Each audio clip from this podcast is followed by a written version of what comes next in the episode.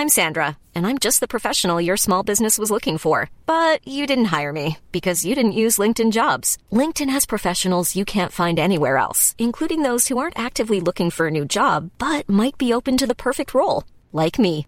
In a given month, over 70% of LinkedIn users don't visit other leading job sites. So if you're not looking on LinkedIn, you'll miss out on great candidates like Sandra. Start hiring professionals like a professional. Post your free job on linkedin.com/people today.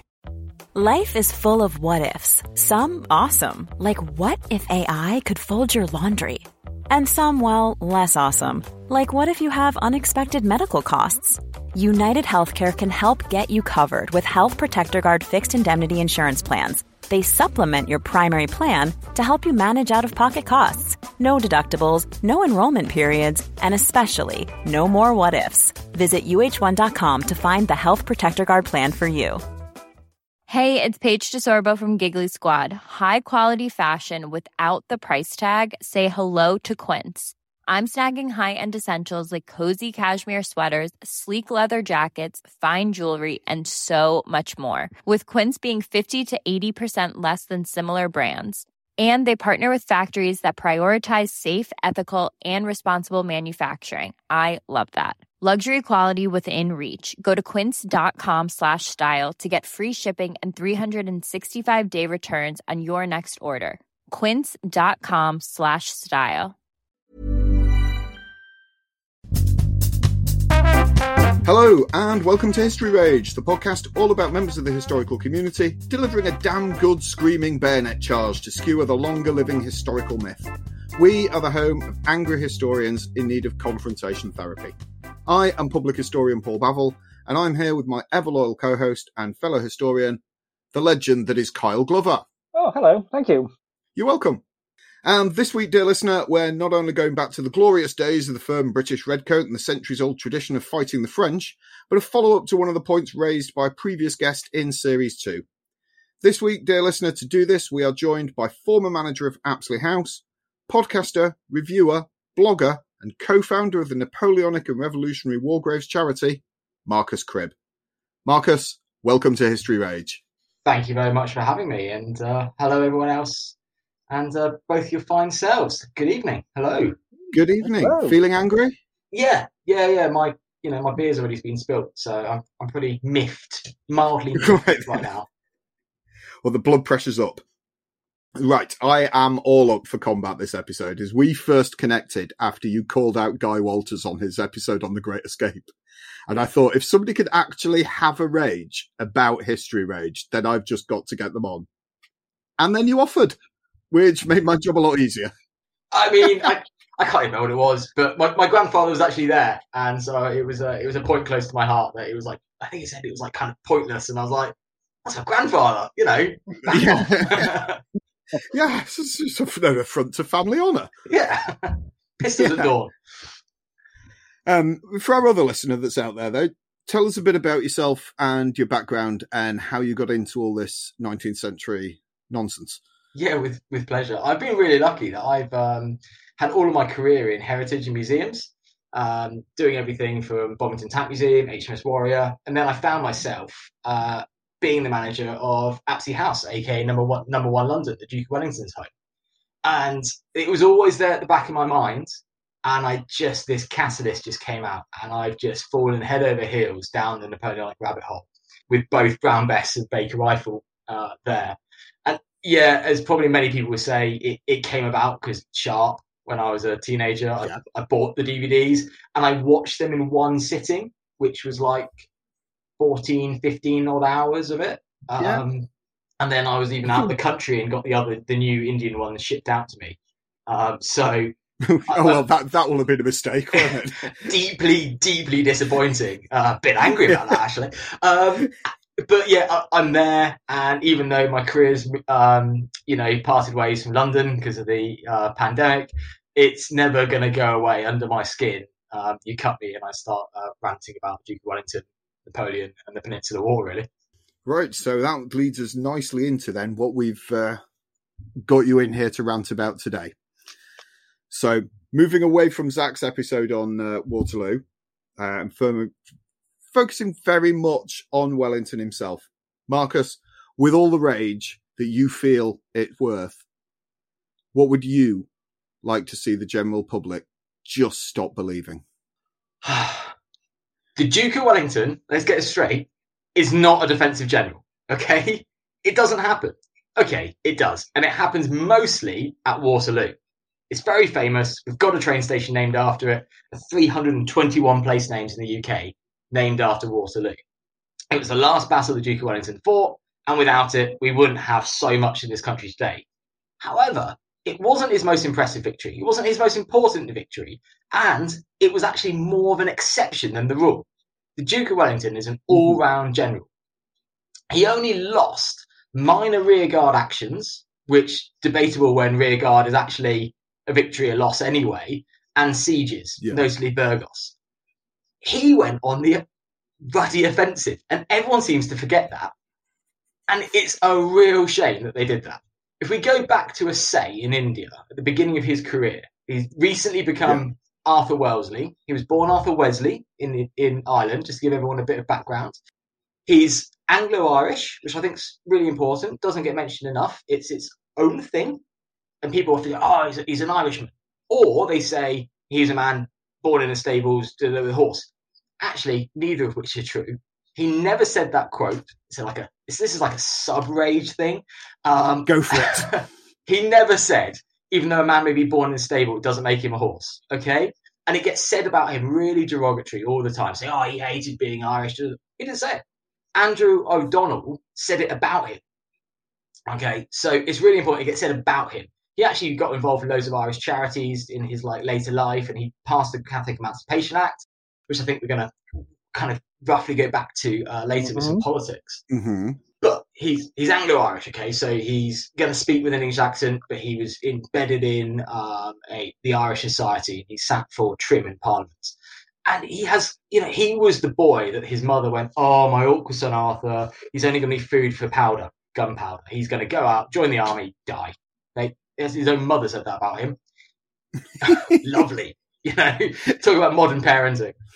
Yeah, I get similar endorsements from my parents. Actually, come to think about it, you know, you're doing well. You're doing well. You've got great things to come to you.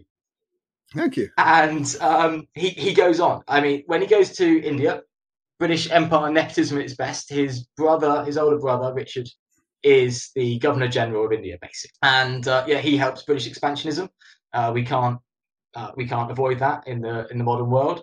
But what he does is actually quite impressive. At Battle of Assaye, he takes a force of just under like several thousand men, and they they attack something, and the estimates will never know this one, but it's, it's roughly seven times their number, give or take. Now that mm-hmm. includes mm-hmm. a lot of bandits that are kind of adding on to the Indian army. But if they if the Indian army started to win, those bandits are going to start coming in. You're thinking men in really bright clothes and long lances, and they're going to be coming in and they will spear you. He's only got three real British like regiments, most of which are Highlanders, and he attacks through Indian cannon, who are actually really well trained. And this is at Assaye. And what he does is he just goes mm-hmm. right, basically, and then through a ford and at them. So and then they just keep going, give a few volleys, bayonets, keep going. And they keep going so much that actually some of the Indians are able to uh, play dead and jump up behind and they have to turn back around. That's how quickly they're going in. So definitely not a defensive general. And then, give or take uh, some other battles in the in between, we have Flanders, we have Copenhagen. We're in the Peninsular War. So the Peninsular War, Napoleon's basically turned on his ally Spain he demands things of Portugal. They actually do it. Uh, he goes in and here we go, looting, pillaging uh, Spain and Portugal. Napoleon, yeah. not a good guy. Okay, so we're into there. Uh, we could do a whole other rage about Napoleon. Yeah. What a wanker. Um, I actually think that we've got uh, Zach coming back to do uh, a whole rage on Napoleon. Good man. good man. So we're in the peninsula and we've got uh, we've got Wellington. He goes in initially as quite a junior commander of the British Expeditionary Force. He goes in, he sees the French are stationary, and he goes after them. And actually, they're on the top of a hill. He attacks them. They retreat, and they got to even a higher hill, which are basically cliffs, and he beats them by attacking those cliffs. And that's Roliça. That's his first battle in the peninsula. Is on the offensive. He's going in. We have loads more battles in the peninsula. Uh, my specialism that I'm writing about is where he goes away effectively because of the treaty. He comes back in May 1809 and he sees that there's two nearby armies, one just over the Spanish border, one inside Porto, which we then called Oporto, and he goes on it. Mm-hmm. Uh, on the way up there, the French put out a rearguard action at Grijó. It's on a hill. Guess what? He attacks the hill. He attacks them, pushes them back. He's then in Porto. He's looking at a big, wide river, the River Douro, which is beautiful. People go on cruises down it. It's wide, and he sees yeah. the French on the other side, and they're actually like taking all their loot and all their wounded out of the country. And he could just wait. You know, this is what a defensive general would wait. He'd blast them with cannon, right? No. He gets one of his exploring officers, intelligence officers, to steal some boats that the Portuguese help with because bloody hate the French. They have looted and pillaged and raped this town. They bring the boats over. He takes them up. They go over a cliff, and actually Wellington sees them kind of forming up, and he goes, "Let them cross." It's really kind of like lethargic. He knows that men who can be let off the leash. They attack into the city. The French then attack them, whilst he sends double flanking manoeuvres round, and they capture the city with very few British losses, about 170 British losses for about 3,000 French, including captured, and then all of the treasury, all of the loot in the yeah. preceding weeks. He does similar things again at different battles. We've got Vittoria. We've got his master strike Salamanca, which we must talk about later, where he sees an opportunity, throws a chicken leg probably over his shoulder. He says, "By God, that will do." He goes in and they absolutely storm through three lines yeah. of French. And at the end, we're in the Pyrenees. we're in the Pyrenees, and he's attacking up mountains. These are mountain ridges with forts on top, and he's attacking them. There are battles where, arguably, Wellington is on top of a ridge and he's defending it. Most famously, in my mind, we've got Vimeiro and Busaco. But that's where he's gone in to fight the French, and then he's let the French come at him. So, campaign wise, he's on the offensive. Yeah. Wellington is not a defensive general, he's an all rounder. And it's really, really annoying that he's misremembered in history. Okay, so to get things kicked off, um, given everything you've gone through, where does this idea of Wellington being a defensive general come from? Where did this myth start? I think it's two points. It's it's one, it's Waterloo, and two, it's Napoleon loving. So, hmm. oh dear, the only way that you can beat the world's greatest general, air inverted commas, is because you sit on a ridge and you didn't want to do anything. Well, sorry, but there was a tactic behind that. Waterloo was fought on the 18th of June, but it was decided on the 16th and 17th of June. And on the 17th of June, Wellington sent over communications with the Prussian headquarters and decided that they were going to sit on Ridge Mont St. John. And I think it's really important that I don't want to downplay Blucher at any point when we talk about Waterloo, because it is a battle of three, actually five armies. Mm. But it wasn't Blucher because he was actually injured at the time. So it's the Prussian headquarters. And he decided that effectively he's going to sit on this ridge, and this is going to be unpopular, but it's going to be a trap, and he's going to draw Napoleon in. And the Prussians are going to come in and close it like a single lever trap onto him, in, smack, down. Now, they were actually expecting Napoleon to do something a bit more impressive and go via the west into Hal. And Wellington put 17,000 men into Hal as a flanking block. They weren't needed. They all won a medal at the end of it, but they just kind of sat down and kind of thought battle's coming to them. It never did. So, because that Napoleon did what they kind of thought would be the easy route, but he won't do it, he went straight up the middle they kind of everybody's been writing excuses as to how Wellington was able to mastermind this, and they go, "Oh, well, he just sat on a ridge, didn't he? Just sat there, really boring. Just let them come in." Yeah. Well, yeah, barricaded a couple of farmhouses, and there you go. There you go. Yeah, Job's good. But he's he, number one. He's going all around the battlefield. You know, he spends about 16 to 18 hours in the saddle, up and down, up and down. People couldn't keep up with him. So he's actually being really active. But there's a plan behind this. And that plan is to draw the French in. Two days previously at Bras, he goes on the offensive out of Brussels, storming down into South Belgium and attacks. He then attacks and then is counterattacked and attacked and counterattacked. But again, kind of campaign wise, he's going back down to meet what is ultimately Marshal Ney, but he doesn't know if it's going to be Ney or Napoleon on the road. So there's a lot of people who cannot believe that Napoleon's ever been defeated. Why he's gone down. Oh, woe is me. Napoleon never gets defeated. Well, actually, he's lost many, many times. yeah. I hate to break it to people. Actually, I don't. I take great pleasure in it.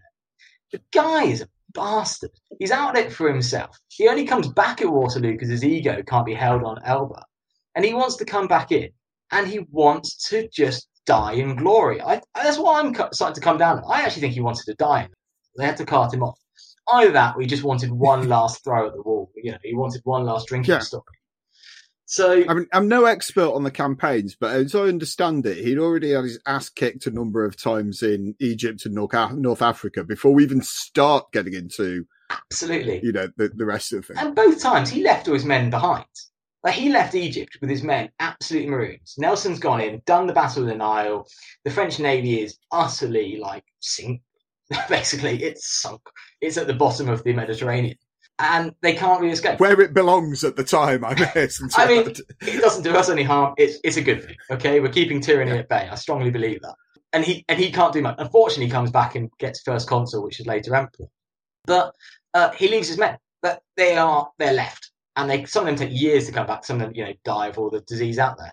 When he goes into Moscow, he mm. runs away, and people make excuses. Oh, there was a coup. There was a tension. There's always a coup. Napoleon's not as popular in France as everyone likes to wave, wait out. There was not 100% of the French population waving flowers at Napoleon. There are, there are things called royalists, there are things called liberals, and there's a whole load in between the two of genuine hmm. political opposition. Charles Esdaile and Rory Muir have done some fantastic work on this. Genuine political opposition. You know, if a, if a you know a dictator comes in, and we see this every time in history, you're gonna allow that some that, that somebody is gonna disagree with it, having a dictator in charge of your country and some of those are extremists yeah. in themselves, and some of them are, you know, quite moderate. So people can't believe that he's been, Napoleon's been defeated. So what they do is they highlight that Wellington is a defensive general, and that's a really easy way to win a battle. Well, one, it was actually a bit of an exception. Two, well, it's a clever way to win a battle. So he's yeah. saving his troops' lives. Yeah. Is that not a good thing? Yeah. A battle won is a battle won. And if, yeah. you, and if you can save your men even better, surely. You, you, don't get bonus points for artistic impression and flair, do you? No, you know, there's not somebody at the side holding up paddles going seven, great attack. You know, this this is down to this is down to the loss. And what I like about Wellington, and you know, I am a is there a Wellington file that in this, and he's got flaws. He's got major flaws, this man. But at Waterloo and at Badajoz, he weeps and it's really important. This is a man who's seen enough war. Mm-hmm. Napoleon wants another go. He goes back to Paris. He wants another battle. We see it in 1814. We see it in 1815. He wants to keep fighting. Wellington says he will never fight another battle. And he cries after Waterloo. Tears are seen staying down his face for about half an hour. He loses good friends. He loses like yeah. 17 to 25,000 men, depending on what we're counting. He's seen enough. Like effectively he's got he's got officers, he's got friends who are suffering PTSD, shell shock. He's basically on the outskirts of himself with some sort of um, traumatic stress, and it's that's it. I think if he'd seen more battles, then he would have broken it. Uh, so he's win he wins a battle by trying to do the least amount of damage to his own army. You know, you've got to think about the long war. There could have been more battles. There could have been more fighting. Actually, there kind of was outside Paris, there, but it didn't involve the British yeah. much. So they try to play down winning a battle by doing the smart thing is a bad thing, and it's not. Yeah. Okay, so you gave us uh, examples at the start, quite a lot of examples actually of Wellington go Wellington going on the offensive. But what would you say is the the kind of the strongest examples of Wellington really going after it, really scoring the win? Because you you stand the test, like you say, win a battle the smart way, take the high ground, keep hold of it. When James Holland was talking about the Battle of Britain, you need at least three to one advantage to win if yeah. you're attacking and Wellington's not doing this. So where where is he? Where is he winning in spectacular style on the offensive? So there's there's there's kind of five. Um, I, I, normally count Porto because that's my thing. But I wrote a little article for Military History Now, and I code five, which was uh, I believe I put in Assaye, Porto, uh, Salamanca, Vittoria, and Nive, Nivelle, which is the Pyrenees. The big one we got to go for is Salamanca. Okay. Right then. This is, I know nothing. You know nothing. Here. Okay. Nothing. Nothing. So Salamanca, famous more for its like dancing and nice bit of culture.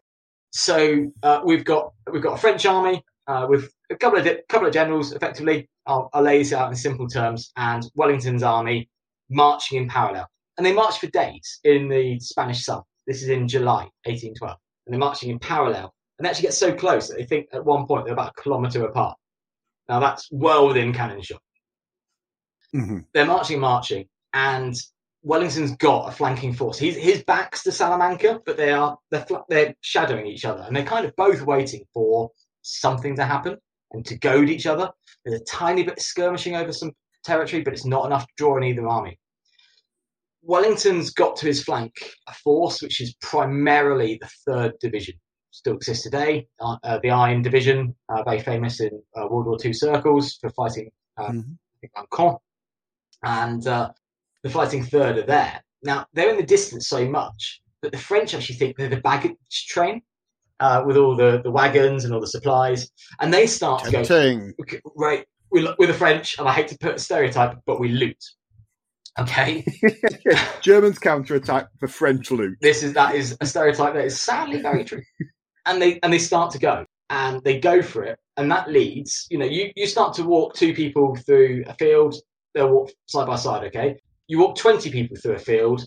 The, the person at the back's naturally going to go slower than the person at the front. It just starts to have this like caterpillar effect.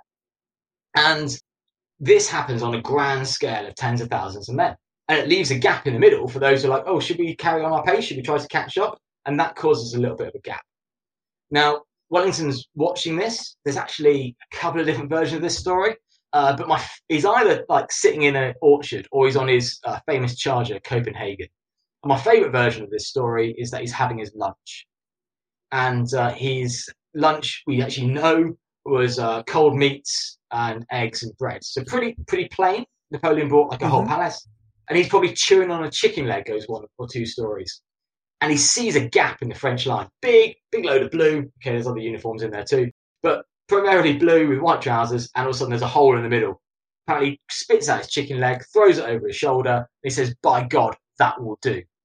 Boom, activity, and these people start riding and we're getting into action. And he goes for it. He rides off himself on Copenhagen over to the third division which is commanded by his brother-in-law, Ned Pakenham, who sadly dies in uh, Battle of New Orleans, 1814. He doesn't actually get to Ned, but he gets to some of his aides-de-camps and goes, go for it. So, and then he goes back and he basically passes his own aides going one way on the way back. He completely outstrips them. Wellington is a fantastic horseman. He's on Copenhagen, his famous charge, and he's going for it. He gets back and he starts sending the center of his line in. Go, go, go, go, go, into the middle. The third division come flying round. They're led by heavy cavalry under a man, Le Marchant. Le Marchant's actually written the book on cavalry, and I mean literally, he writes how to do the mm-hmm. drills, and he redesigns the cavalry sword. You think of Sharpe's favorite sword, big, long, straight one, and then there's a curved one. He designs those, so it's like uniformity. This is Le Marchant's moment, and they go in through the first French line, smash. Through the second French line, smash. The third line are in a bit of difficult terrain, so they start to wheel back around and slaughter in the ensues. Mounted men against dismounted men in woolen tunics. Hack, slash, thrust.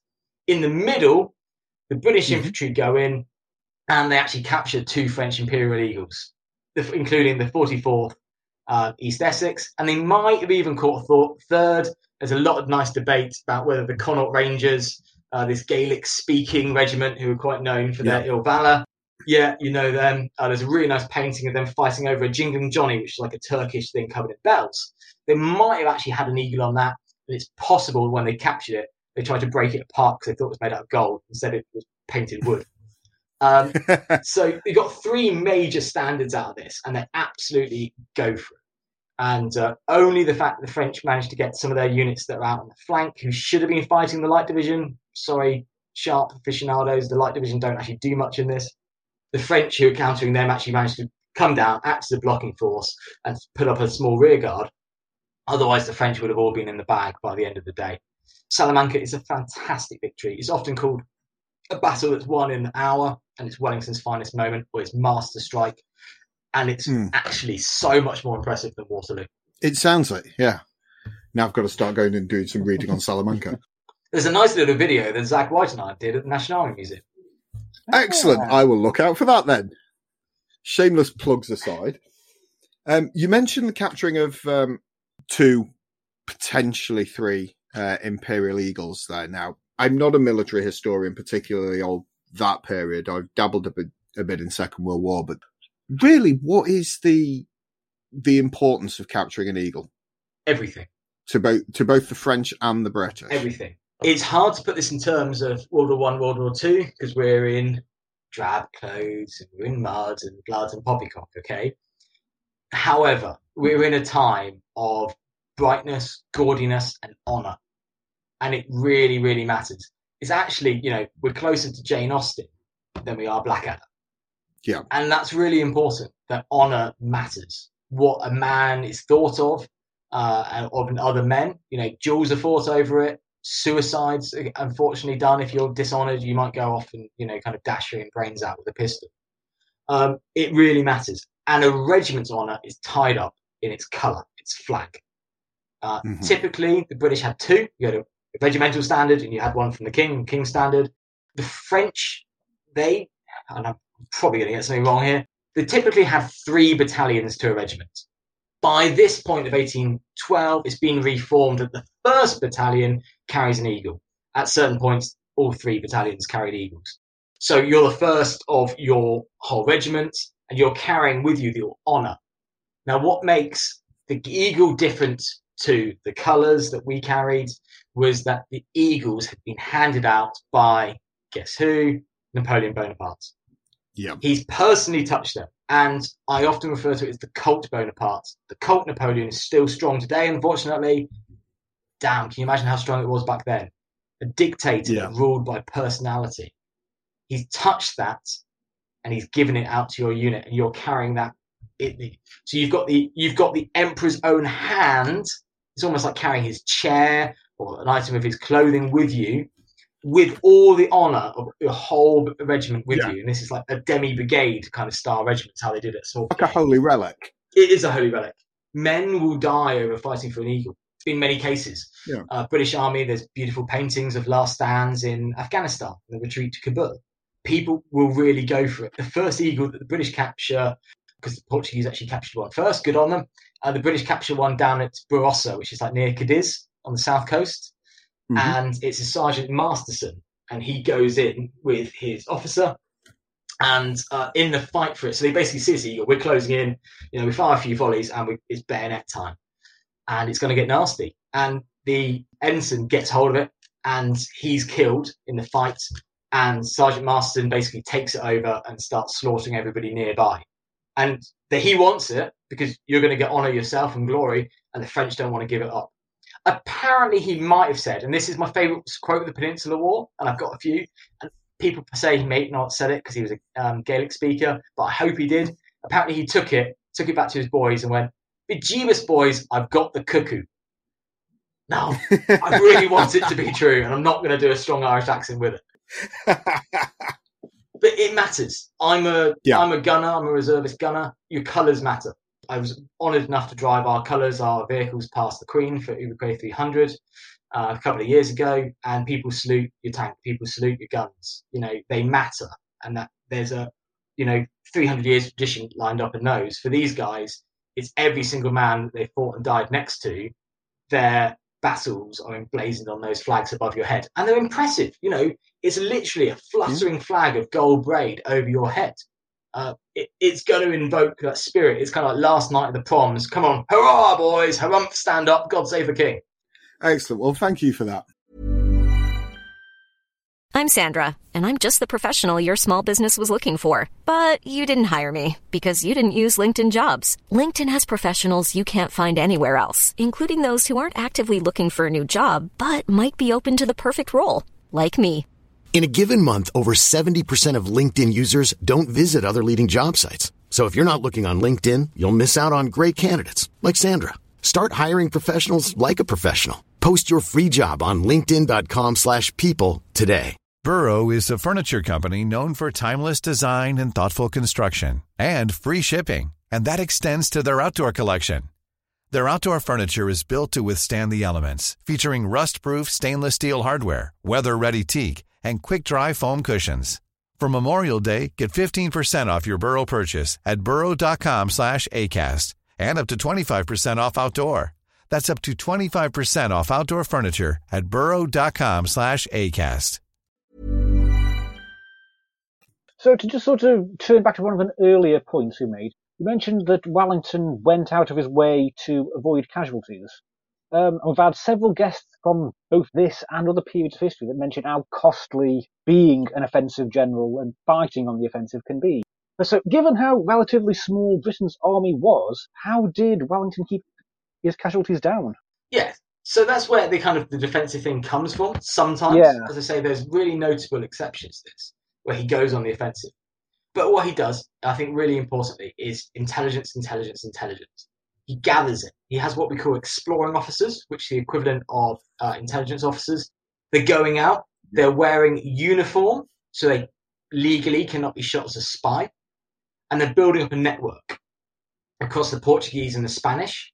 What we get very early on is a man named Scovell. He actually cracks the Bonapartist code. And this is really great because a bit like the Enigma, and we're kind of going onto a U571 kind of pop culture reference here, sorry. But the, the, Okay.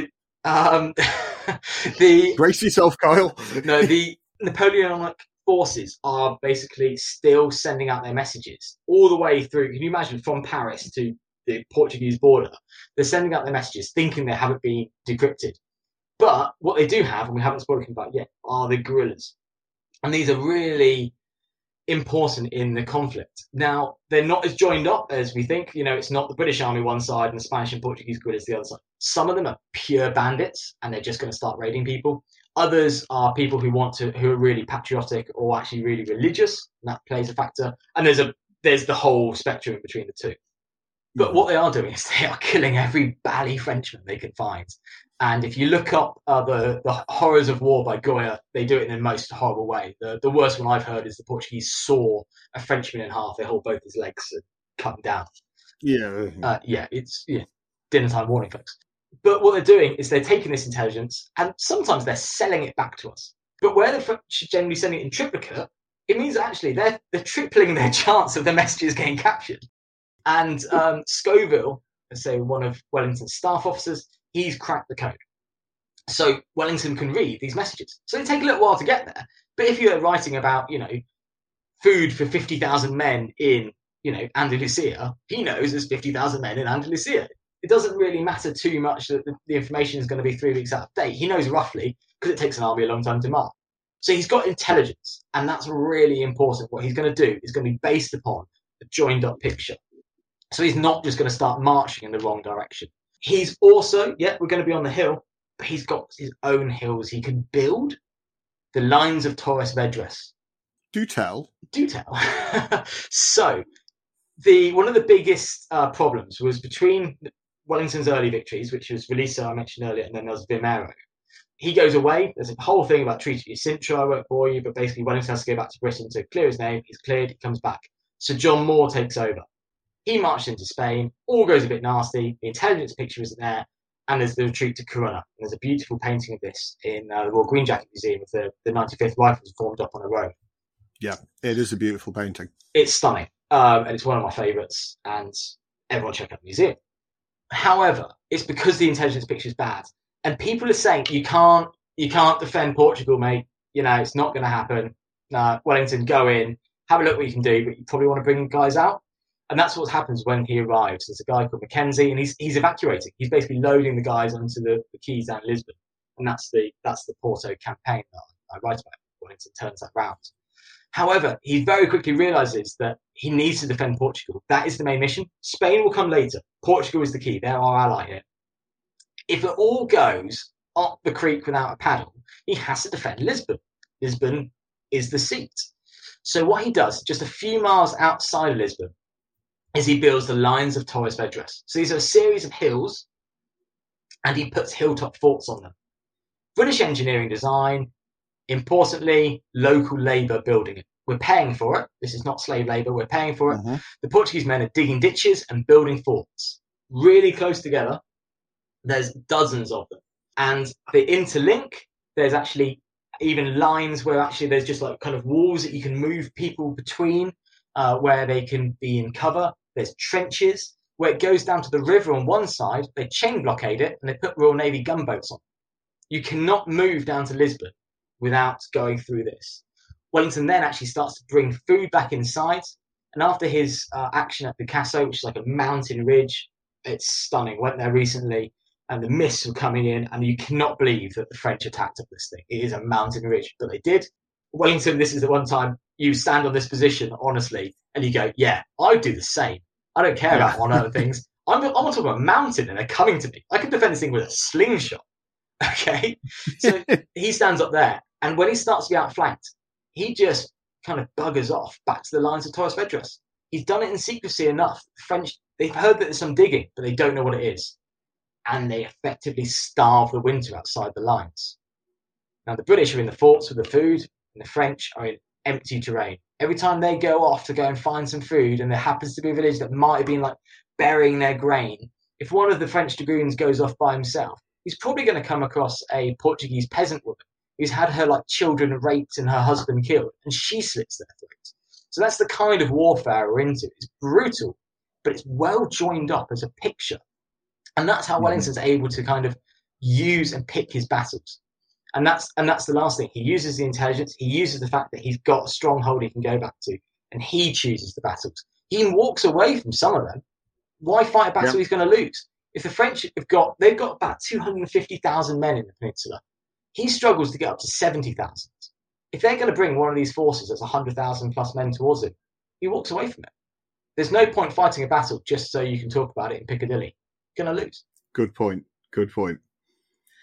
So, what we've got now is a guest question, particularly a guest question from Zach, which he assured me would set you off a treat. But who's better, Wellington, Napoleon, or Davout? Yeah, great. Thanks, Zach. Um, yeah, he knew you'd he knew you'd get stuck by that one. Um, the, but to me, it's it's apples and oranges. They're really damn different. What we don't have is that Wellington ever faced Davout, uh, the Iron Marshal. So he's he's really known for his logistics. He's really known for his manoeuvres, and he doesn't feature at Waterloo. He's never in the peninsula. What I'm going to go out on a limb to say is Wellington defeats every marshal that faces him. You name most of his other marshals, Massena, Ney, they're there. They're in the peninsula, and he sees them off one way or another, on the offensive, on the defensive. People like Soult, he see, he's a very, very talented general. He's often rated right up there. He becomes Prime Minister of France. He's still thought of in high regards. He defeats him like six times. He just keeps battering him away, especially in the Pyrenees if all the way from Porto to the Pyrenees into uh, Toulouse, he's, he's defeating Soult. And he's he is a talented officer, master of looting, funny enough, but a really mm. talented officer. The only time we can pitch Wellington versus Napoleon is at Waterloo. Yeah. And oh, Napoleon's got a dicky tummy, he's got piles, he's not feeling very well. It rained the night before.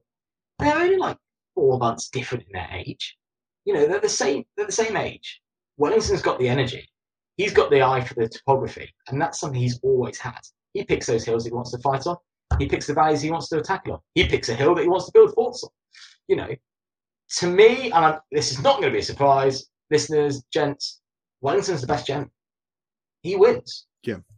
Who who carries on his career? Wellington. Who sits on an island, lucky he's not executed for coming back? Napoleon. He sits there crying about it, effectively writing his memoirs, going, "Oh, life's so tough. Oh, I've had it so bad that they've only sent me so many bottles of wine tonight. Oh, they're not writing letters me calling me emperor. Oh, you know, suck it up, Buttercup. You lost. Um, what were you going to do? So, like, we, it's really tough, and people will debate this. Then they'll say, "Was, was it Wellington or Marlborough? Uh, was Napoleon as good as Alexander or Caesar?" You know, or was it Genghis Khan? Um, and they will always debate these things. But yeah, that's what historians do. And I, am not going to get bored of it. Hopefully, you're not going to get bored of it. Hopefully, no one will get bored of it. It's like keep the rage going. You know, keep we need it. Caesar, but, obviously, but go yeah. on. Yeah. but we don't go into you know Thermopylae Station. We don't go into Hadrian's Wall Airport, but we do go into Waterloo Station. You know. Yeah. We we yeah. do have multi. We've got Wellingtonian trees. Okay, British bias coming out here, but just with a pinch, Wellington's better general. Yes. As if it was in any doubt at okay, all. it wasn't. But I, I wanted to like lead you there a little bit. We can't talk about Wellington without his crowning achievement, the Battle of Waterloo. What is your take on the Battle of Waterloo? I I, I think it's fair. I mean, I've, I've, talked about it, I've ranted about it, yeah. raged about it, but Yeah. It's so important. Okay. Yes. So the men fighting at the Battle of Waterloo, let's talk about the line infantry, Tommy Atkins. He was Mhm. probably born when there was already a war with France going on. After Waterloo, he gets 40 years of relative peace. That's what it does to Britain. That's what it does to Europe. Yes, there's still conflicts. Yes, there's a there's an uprising in Belgium. There, yes, there's some liberal mm-hmm. uprisings primarily. But wars between major powers in Europe, and it's Eurocentric, of course, is 40 years of peace. We'd have to wait until, oh, funny enough, Russia and Crimea. Okay, it's that's that's Topical. what we've got to get to. Topical. Um, to you know, we were talking about one dictator earlier, um, but that's where we've got to get to until we've got major powers fighting. Actually, at which point Wellington has died, and there's all sorts of debates about whether he was a reformer or a blocker uh, when he's commander in chief. But Waterloo's really important. It gives people peace. It gives actually like a chance, and you know, for better or for worse, that's when Britain starts to really go into overdrive expansionism because we don't actually have the hegemony of France here to oppose anyone. Uh, Spain's got to rein it in a little bit. So if you put the timeline out, 1805, the Spanish are fighting against us at Trafalgar. 1807, 1808, they've got to suddenly join our side. So it's a really short timeline that they've suddenly got to change side and eat a little bit of humble pie. They and the Portuguese then end up with all sorts of internal strives of kings going away, kings coming back, being in, out, in, out, shake it all about, and they start having internal politics. Britain now starts to expand. We can really hit the industrial revolution going because, funny enough, we don't have to pay for so many wars. There's actually a whole load of banking stuff, which I won't get into with Napoleonic Wars. It's one of the first times that we basically like tear up um, some of our like kind of things around gold reserves. Uh, Mhm. with the earlier Napoleonic Wars, it's not the first time, but it's the major time that we bring in something called income tax. Yeah. They wanted to get rid of it. Um, you look at your pay slip at the end of the month. Yes, thank you very much. We've got teaching and education and NHS. But actually, oh, damn, I wish I could really pay for some more beers at the end of the day. Yeah. Thanks, Pitt the bloody younger. But we're paying for that out of income tax rather than some other way of through corporate tax. And that's where it comes from. So that that end is ending allows Britain to really prosper. And love it or hate it, the British Empire is really built upon the victories of that. Culturally, you know, it's important. You know, I worked in Apsley House. I was very lucky to be in there. We had the Waterloo Gallery. It's beautiful. It's stunning. But it's not the Salamanca Gallery. It's the Waterloo Gallery. Yeah. Uh, people were always talk, and I think we earlier on, um, three of us were were talking about D-Day. And I think if you talk about if you if you had to pick battles to still debate, you'd probably pick D-Day, um, Stalingrad, the Somme, and Waterloo from modern military history. So you're going to choose those. And genuinely, Waterloo people debate down to the weather. 1815 saw one of the greatest volcanic explosions ever over in Indonesia, and that sent off volcanic ash into the sky. That changed the rain. It was actually one of the deadliest volcanic explosions ever, not only to the uh, magma lava um, flows that killed the uh, local population, but we they called it the summer, uh, the year without summer. It's where uh, Lord Byron and Mary Shelley wrote their um, poems, and that became Frankenstein because they didn't have a summer. The, the, the countries, the world started to starve. But after Waterloo, just so happened to coincide with the sun coming up. It's really, really important, and it gets overshadowed by modern conflicts and modern remembrance. If I'm allowed to say it, you know, this is where um, as aforementioned, Zach, but also a whole host of other people. This is not a Marcus and Zach show. We've got academics from the Netherlands, America, Spain, Ireland, and we're, we're talking about the Revolutionary and Napoleonic War Graves charity. And we want to honour those people. So, but that's where we want to kind of go to the uh, Napoleonic Revolutionary Wars for that charity because we think that those people should still be remembered in the same way that we remembered the Great War. So Waterloo is up there, and you're never going to hear the end of Waterloo. But also, can we just talk about all those other wars as well and all those other battles? We've often heard of Wellington through several sources, a whole string of potentially apocryphal tales. Uh, that he's a great general, but a lousy prime minister and politician. So, what's your take on his political career, and how does his military background and history kind of affect his politics?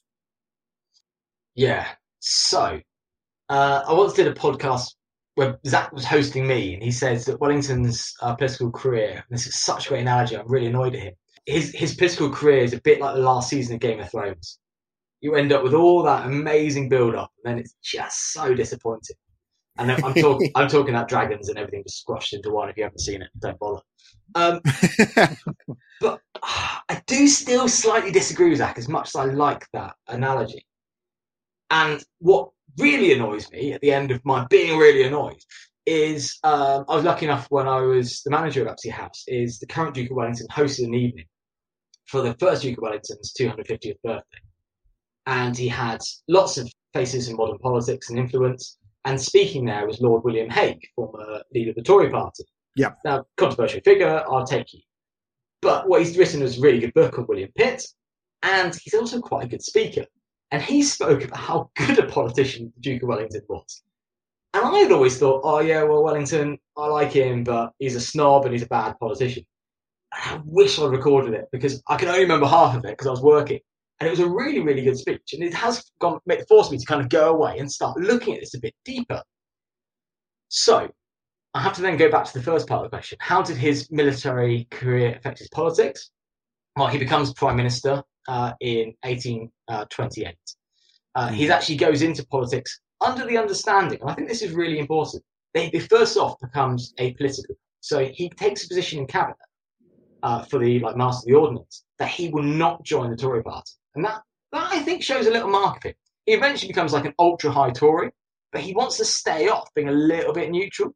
And I, I just also throw this out like Tory then, Tory now, quite different. Like they, yeah, okay, like conservative with like a big C, but also like the lineage isn't really there. Okay, so he, he tries to stay apolitical, and he's given all he's given so many titles. He ends up as like the lead ranger of Hyde Park. You know, he doesn't really mean it. He gets all these titles. uh, you know, he's he's effectively like judging the loveliest legs competition in uh, Father Ted here, and he's going for it. He becomes prime minister. He's he is the most famous man in the country. And I can never find the best analogy. He's somewhere between seeing Prince Charles and like Brad Pitt walking down the street. That's who you're dealing. Mm-hmm. And people salute him every day. They love him. They laud him. And so when they ask him to become prime minister and leader of the Tory party, he, he accepts it. He, where can his career go? And he holds his first cabinet meeting. He, he gives them his orders, he tells them, and then they all turn around and question him. And he's like, what the blue blazes is this? you know, come on, chaps. I've given, I've told you what to do. Do it. Well, these are politicians. This stuff going, oh, I don't think they're going to do. Well, is, is the timing quite right, Your Grace? You know, he doesn't really settle. He wants to tell me what to do. They do it. What is going to be the big debate here is he goes into this, and this is my take. Mm-hmm. Okay, he goes into this with the understanding of a man named Robert Peel. So Wellington sits in the upper house, the House of Lords. That's very normal at the time. Yep. Okay, theoretically, you could still lead the, um, the government from the House of Lords today. It just hasn't happened in about 100 years. He's there, but he knows he needs to support the lower house, the House of Commons. That's where Robert, Sir Robert Peel comes in. He's not a Lord, so he sits in the House of Commons. They have a pact that Wellington's going to go in, he's going to do what he wants, but he's going to support Peel's reforms. Peel is then put as Home Secretary, and his reforms are about penal reforms he reduces the number of capital punishments massively.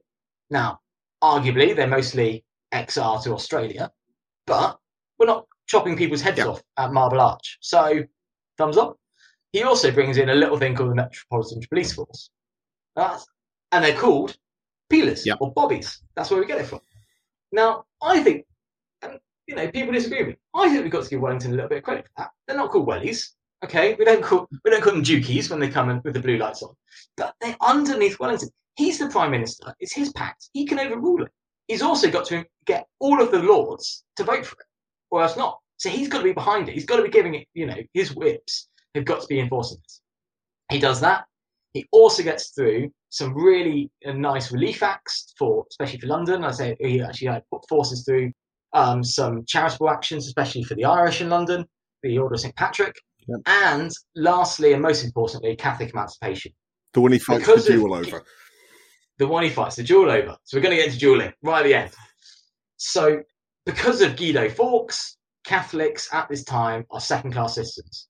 Their, the amount of land they can hold, the offices of uh, state they can hold, and their voting rights are basically out the window. You can live here and not be harassed, but you're going to be looked down upon. But where you can actually go socially, um, and we're still in this kind of like, you know, Regency Georgian uh, society, is limited because you're a Catholic. Now, this is where I go back to Man Body Born and Stable. He's probably quite sympathetic because of how many of his friends are Irish. Arguably, how many of his friends in the army would be Irish. And he gets it through. Now, it brings in a whole load of things. There's a whole thing there of King's College, and he's in, insulted by uh, Lord Winchilsea. So he takes it as a personal snub, and he calls him out. And they go to um, they go to Battersea Fields, near where the power station now is, and they fight a duel. They both fire wide. Little bit of debate whether Wellington was just a bad shot. really, we've only really got this to go off. Uh, and apparently, he's heard in the morning saying that he's going to fire wide. Um, they both fire wide honours settled, done. Last Prime Minister to fight a duel. What a scene that'd be right now. Um, they, they fight a duel. And it goes through, except it's still got to have the royal assent.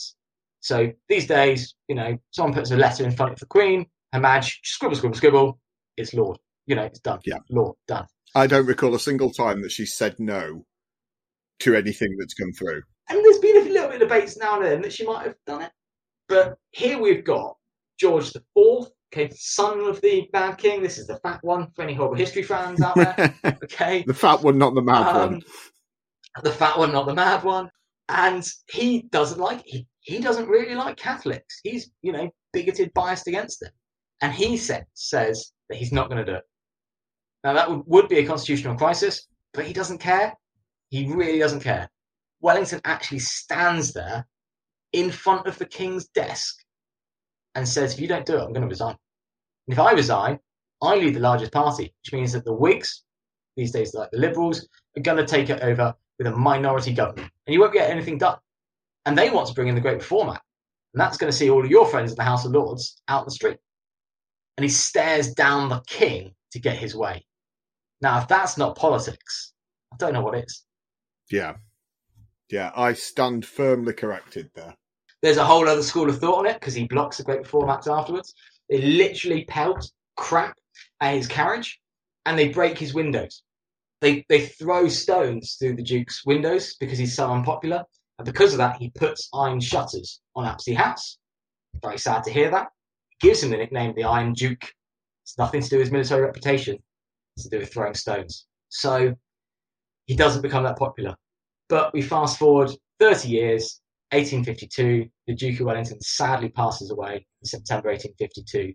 And proportionally, to the best of my research that I can ever find, it's the largest turnout for the population of the Mhm. United Kingdom, Great Britain, and Northern Ireland that has ever existed. Queen Mum, Diana, Churchill, Nelson, more people turn up to Wellingtons out of the proportion of the population than anyone else.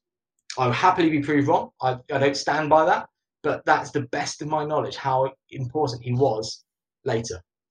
He spends those 30 years when he's not a prime minister advising all the other kings. He's still invited to dinner and invites to dinner King George. King William, often forgotten, he's at his coronation and is one of his advisors. And he's also the advisor to Queen Victoria, who invites him to form government. And he basically says, No, I'm too old. You don't want me. I'm a, I'm a fuddy duddy. You don't want me. But he remains one of her um, advisors and one of her really close friends. She really weeps and is upset when he dies. So it brings us into effectively the Victorian era. So his influence spans all of that. He's always just there at the scenes, Yeah. welcome with advice when they want him to, but he doesn't get as, as involved. Well, thank you. And thank you. And that gives me, well, I could comfortably say a lot that I now know a lot more about the Napoleonic Wars, thanks to you, Zach, and to be fair, Bernard Cornwell. So, Yeah, I mean, thanks, Berkel. So thank you very much for coming on, Marcus, and thank you very much for getting in touch to to offer us this rage. Have you had fun? Do you feel better? I've had, oh, it's really therapeutic, actually. well, spread the word. Are you, are you charging like counsellors' fees? Because I feel so much better. Do you kidding? We can't even get Patreon subscribers. Come on. No, I feel a lot better. I had a lot of fun with that, so thank you very much for having me on. Yeah, brilliant. Thank you. Ladies and gentlemen, if you'd like to know more about Marcus's work, then check out his excellent blog and website at www.dukeofwellington.org. And you can follow him on Twitter at mcribbhistory, and that's with two B's. So, ladies and gentlemen, hope you've enjoyed this episode. You can follow us on Twitter at History Rage or individually. I am at Paul Bavill. And I'm at Kyle G History. And you can leave comments, thoughts, and your own history rages using the hashtag History Rage. If you've enjoyed our work, then please subscribe to us on Patreon, as your £5 per month can get you episodes up to three months ahead of the usual release and weekly. And you can even get yourself a coveted History Rage mug. You can subscribe at patreon.com forward slash history rage. Subscribe now, guys. In the meantime, until next time, thank you very much for listening. Bye bye. Bye bye.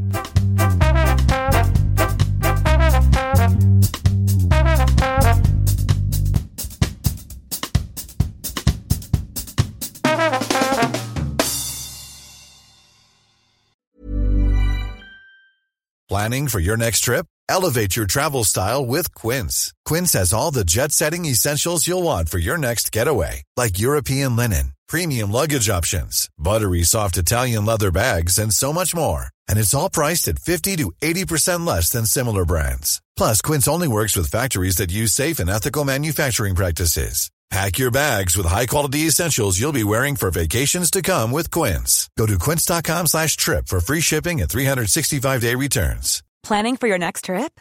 Elevate your travel style with Quince. Quince has all the jet setting essentials you'll want for your next getaway, like European linen, premium luggage options, buttery soft Italian leather bags, and so much more. And is all priced at 50 to 80% less than similar brands. Plus, Quince only works with factories that use safe and ethical manufacturing practices. Pack your bags with high-quality essentials you'll be wearing for vacations to come with Quince. Go to quince.com slash pack for free shipping and 365-day returns.